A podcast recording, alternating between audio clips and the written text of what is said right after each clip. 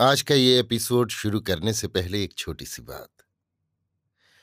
क्या आप भी अपना पॉडकास्ट बनाने की सोच रहे हैं? तो एंकर ट्राई कीजिए। ये पॉडकास्ट बनाने का सबसे आसान तरीका है। नंबर एक, ये फ्री है। नंबर दो, इसमें कई सारे ऐसे टूल्स हैं जो आपको अपने फ़ोन और कंप्यूटर पर रिकॉर्ड और एडिट करने की फैसिलिटी देते हैं। नंबर तीन आप अपने पॉडकास्ट को डिस्ट्रीब्यूट भी कर सकते हैं, जिससे इसे स्पॉटिफाई और दूसरे प्लेटफॉर्म पर सुना जा सके। तो डाउनलोड कीजिए फ्री एंकर ऐप या विज़िट कीजिए एंकर डॉट एफ़ पर अपना पॉडकास्ट स्टार्ट करने के लिए। ये तो थी एक छोटी सी जानकारी, और अब शुरू करते हैं एपिसोड का सिलसिला। तो आज के एपिसोड में लीजिए सुनिए आचार्य चतुर्सेन शास्त्री के लिखे उपन्यास सोमनाथ के सैंतालीसवें भाग, दुर्लभ राय का अभियान को मेरी यानी समीर गोस्वामी की आवाज़ में। आमेर का युवक राजा दुर्लभ राय, सपाद लक्ष्य के वीर महाराज का आदेश पा, भीलों, मीनों और राजपूतों की संयुक्त सैन ले नांदोल की ओर बढ़ा। उसके साथ देवगढ़ और सोजत के ठाकुर सरदार भी थे। यद्यपि दुर्लभ राय की इच्छा, महाराज धर्मगजदेव के साथ साथ पुष्कर क्षेत्र में अमीर से लोहा लेने की थी परंतु वो जैसा वीर था, वैसा ही मेधावी और विचारशील भी था। उसने तुरंत समझ लिया कि मुद्दे की बात युद्ध नहीं है, अमीर की राह रोकनी है। इसलिए वो दूरदर्शी महाराज से तुरंत ही न केवल सहमत हो गया, प्रत्युत उसने साथी सरदारों को सब बात समझा बुझाकर अपनी मौलिक योजना भी बना ली। उसने सोच लिया कि युद्ध में शौर्य दिखाने की आवश्यकता नहीं है। कौशल से शत्रु सेना की प्रगति में बाधा पहुंचाना और कम से कम अपनी हानि करके अधिक से अधिक शत्रु को क्षति पहुंचाना ही उसका ध्येय है। अभी ये वीर देवगढ़ ही पहुँचा था कि उसे महाराज धर्मगजदेव के पतन का समाचार मिला। महाराज की दूरदर्शिता का महत्व उसने अब समझा। उसने झटपट सब अश्वारोही राजपूतों को दो दलों में विभक्त कर उन्हें देवगढ़ और सोजत के सरदारों को सौंप कर कहा, आप तमाम इलाके में फैल जाएँ, सब गाँव बस्तियों को उजाड़ दें। प्रजा को पर्वतों में भेज दें, खेत कुएँ जलाशय नष्ट कर दें, राह घाट पुलों को तोड़ फोड़ दें। धीरे धीरे ये सब व्यवस्था करते हुए आगे बढ़कर नांदोल में मुझसे मिल जाएँ। ये व्यवस्था करके वो अपनी भील और मीनाओं की पैदल सेना ले दोहरा कूच करता हुआ तेज़ी से नांदोल जा पहुँचा। नांदोल का राजा अनिहिल्य राय एक महत्वाकांक्षी और तेजस्वी युवक था। उसके हौसले बढ़े हुए थे। वो अभी तक यद्यपि गुजरात का एक सामंत था। पर उसने गुर्जरेश्वर चामुंडराय की ढिलमिल नीति और खराब परिस्थिति से लाभ उठाकर वहाँ वर्षों से वार्षिक कर भेजना बंद कर दिया था। उधर वो अवंतीराज भोज से मुठभेड़ करने को तैयार बैठा था। इधर गुजरात का सामना करने की भी उसने तैयारी कर ली थी। पाठक जानते ही है कि वो गुजरात की महारानी दुर्लभ देवी के षड्यंत्र में सम्मिलित होकर अपने पुत्र को गुजरात का स्वामी बनाकर संपूर्ण गुजरात, सौराष्ट्र, लाट और मालव का एक छत्र स्वामी होने का स्वप्न देख रहा था। मालवराज भोज की उस पर दृष्टि थी। वो महत्वाकांक्षी विद्वान राजा सिंध नद के मुहाने तक समुद्र को छूता हुआ अपना साम्राज्य स्थापित करना चाह रहा था। उसने अर्बुदेश्वर धुंधुराज को अपने अनुकूल कर लिया था। अब नांदोल का अनहिल्य राय ही उसकी सबसे बड़ी बाधा थी। उसे नर्म करने ही को धुंधुराज का पुत्र बाला प्रसाद नांदोल में युवराज का मित्र बनकर उसे अनुकूल करने की खटपट में व्यस्त था। नांदोल में धड़ाधड़ नई सेनाएँ भर्ती हो रही थीं। अश्वगज खरीदे जा रहे थे। कच्छ भरूच और सिंध के व्यापारी घोड़ों और शस्त्रास्त्रों को लेकर आ रहे थे। ऐसे ही समय दुर्लभ राय ने नांदोल पहुंचकर नगर से बाहर अपनी छावनी डाली और फिर वो राजा से मिला। राजा अपनी भीतरी खटपटों में इतना व्यस्त था कि उसे अमीर के इस अभियान में बिल्कुल रस नहीं मिला, परंतु रस न मिलने से क्या होना था? अमीर तो दल बादल सैन्य को लिए बढ़ा चला आ रहा था। उसके लिए दो ही मार्ग थे कि या तो मुल्तान और लोहकोट के राजाओं की भांति कायर वृत्ति ग्रहण करे, अमीर से उत्कोच ले और उसे मार्ग दे, या घोगा बापा और धर्मगजदेव की भांति अपने कर्तव्य पर दृढ़ रहकर लहू बहा दे। अनहिल्य राय यद्यपि इस समय गुर्जरेश्वर के अनुकूल न था, पर वो स्वयं ये आशा रखता था कि एक दिन गुजरात की गद्दी उसी के पुत्र को मिलेगी। इससे वो उसके विरुद्ध इस मिलेच्छ की सहायता नहीं कर सकता था। वो यद्यपि जैन धर्म पर आस्था रखता था और नांदोल के राज दरबार में जैन धर्म का बोलबाला भी था, फिर भी वो जन्मजात शैव था तथा भगवान सोमनाथ का भक्त भी। वो घोगा बापा और महाराज धर्मगजदेव के पतन से भी थर्रा उठा। सब बातों पर विचार करके वो गजनी के सुल्तान का अवरोध करने को सन्नद्ध तो हो गया, परंतु उसे इस बात का बहुत दुख था कि उसने जिस उद्देश्य की पूर्ति के लिए सैन्य का संग्रह किया था, वो तो रह ही जाएगा। उसकी सब शक्ति इस दैत्य का सामना करने में ही नष्ट हो जाएगी। फिर ये भी कौन कह सकता है कि उसकी दशा धर्मगजदेव और घोगा बापा के समान ही न हो जाए? धर्मगजदेव के सम्मुख तो उसका सैन्य बल कुछ था ही नहीं। इन सब विचारों ने उसे बड़ी भारी उलझन में डाल दिया और वो कुछ भी निर्णय न कर सका कि क्या करना चाहिए। उन दिनों नांदोल एक समृद्ध नगर था। उसमें सात सौ लखपतियों के बसने थे, ये प्रसिद्ध था।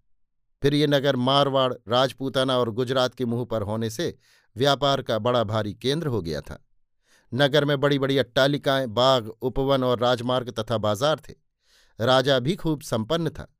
उसके खजाने में भी काफ़ी स्वर्णकोश था। उसे अपनी बुद्धि और वीरता का घमंड भी था। उसकी गहरी उलझन को दुर्लभ राय ने अपने वाक्चातुर्य से दूर कर दिया। दुर्लभ राय आयु में कम होने पर भी दिल्ली के दरबार में रहने के कारण काफ़ी राजनीति पटु हो गया था। उसने कहा, महाराज, हमें मिलेच्छ से युद्ध तो करना ही नहीं है। वो कोई हमारे राज्य पर तो चढ़ नहीं रहा। वो तो जा रहा है गुजरात। हमसे राह माँगता है, पर अधर्मी को हम राह नहीं देंगे। इसीलिए मैंने जो योजना बनाई है वो ऐसी है कि उससे हमारी जनधन की कुछ भी हानि नहीं होगी और इस दैत्य को हम नाको चने चबुआ देंगे। आप जानते हैं, प्रकृति हमारी सहायक है। नांदोल से आगे गहन वन है। उसके आगे विकट तंग घाटी है। बस वहीं हम अपनी करामात दिखाएँगे। अभी हमें नगर खाली कर देना चाहिए। धन, रत्न, प्रजा, परिवार सबको सुरक्षित दुर्गम पर्वतों पर भेज देना चाहिए। दैत्य को चारा, जल, अन्न ना मिले, ऐसी व्यवस्था कर देनी चाहिए। दुर्लभ राय की सम्मति से अनहिल्य राय सहमत हो गया। अब सब बातों पर पूर्वापर विचार करके उसने योजना बना डाली। देवगढ़, सोजत, बदनौर और टोडागढ़ के सरदार भी अपनी अपनी सेनाएँ लेकर आ पहुँचे। इन सबको अपने अपने कार्य करने के गुप्त आदेश दे दुर्लभ राय ने आगे चलता कर दिया। ये सब सरदार छोटी छोटी टुकड़ियों में सारी जंगल में बिखर कर शत्रु की घात में जमकर बैठ गए। भीलों और मीनाओं को भी तीर कमान ले घाटी के दोनों ओर दुर्गम गिरी श्रृंग पर चढ़ छिपकर बैठने का आदेश दे विदा किया। इस कार्य से निपटकर उसने राजधानी को खाली करना प्रारंभ किया। नगर में ढिंडोरा फिरवा दिया। नगर निवासियों को बारह प्रहर के भीतर भीतर अपना अपना सब धन जन लेकर अरावली की दुर्गम उपत्यका में जा बैठने का आदेश दे दिया गया। देखते ही देखते चहल पहल और धन धान्य से भरा पूरा नगर डांदोल जनशून्य होने लगा। लोग विविध वाहनों पर अपनी गांठ गठरी लादे, पंक्ति बाँध पर्वत श्रेणियों की ओर जाने लगे। राजसेना व्यवस्था और प्रबंध में व्यस्त हुई। राजकोष, परिवार और सब धन भी राजमहलों से हटा दिया गया। बारह प्रहर में नगर जनशून्य हो गया। अब राजा ने सब घाट, कुएँ, मार्ग तोड़फोड़ डाले और स्वयं सुरक्षित स्थान में अपनी सेना की छावनी डालकर बैठ गया। दुर्लभ राय ने महाराज अनहिल राय को ये सम्मति दी कि ज्यों ही अमीर यहाँ से पार हो जाए आप अपने नगर में आ जाएँ तथा वहाँ की व्यवस्था करें। उसने उसकी सैन्य की सहायता भी नहीं ली तथा अपनी योजना पूरी करने को गहन में प्रवेश किया। नांदोल के बाहर निकलते ही घना जंगल था और इसके बाद वो पहाड़ी घाटी जो मीलों लंबी थी। कहीं कहीं तो ये इतनी तंग थी कि इसकी दोनों ओर के पर्वतश्रृंग परस्पर मिले हुए प्रतीत होते थे। इसके बाद ही एक हरा भरा समतल मैदान था जहाँ मीठे पानी की एक छोटी सी पहाड़ी नदी बहती थी। जो वर्षा ऋतु में तो भयानक हो जाती थी, परंतु और ऋतुओं में उसमें थोड़ा पानी भरा रहता था। दुर्लभ राय ने अपनी विलक्षण योजना से व्यवस्था ठीक करके सेना को आवश्यक आदेश देने प्रारंभ कर दिए। अमीर अजमेर से आगे बढ़ा। रास्ता साफ़ और हरा भरा देख उसका चित्त शांत हुआ। अब तक उसने भयानक रेगिस्तान और भारी भारी नदियों की बाधाएँ झेली थीं। अब ये सुखद हरा भरा जंगल देखकर वो प्रसन्न हो गया। यद्यपि उसे अनहिलपट्टन पहुँचने की जल्दी थी, पर वो और उसकी सेना इस मनोरम प्रदेश को देखकर मस्त हो गई। चारों ओर हरे हरे खेत लहरा रहे थे, परंतु गाँव में उसे कोई मनुष्य नहीं देख पड़ता था। इस पर उसने अधिक विचार नहीं किया। वो आगे बढ़ता ही गया। ज्यों ज्यों वो आगे बढ़ता गया, बाधाएँ सामने आती गईं। गाँव नगर सब उजाड़ थे। राह घाट टूटे हुए, खेत जले हुए और निर्जन। उसकी सारी प्रसन्नता हवा हो गई। नांदोल पहुंचकर उसने नगर को उजाड़ शून्य पाया। एक चिड़िया का पूत भी वहाँ न था। ये देख क्रोध से उसकी आँखें जल उठीं। उसने ये सुन रखा था कि ये नगर अजमेर राज्य का मित्र है। अतः उसने क्रोध में आकर नगर को फूंक कर छार करने का आदेश दे दिया। नगर धाएँ धाएँ जलने लगा और देखते ही देखते वो छार हो गया। पहले उसकी इच्छा वहीं पर पड़ाव डालने की थी, पर अब उसने कूच करना ही ठीक समझा। वो और आगे बढ़ा। उस गहन और सघन वन में घूमता चला गया, परंतु ज्यों ज्यों वो आगे बढ़ता था, राह बाट नहीं मिलती थी।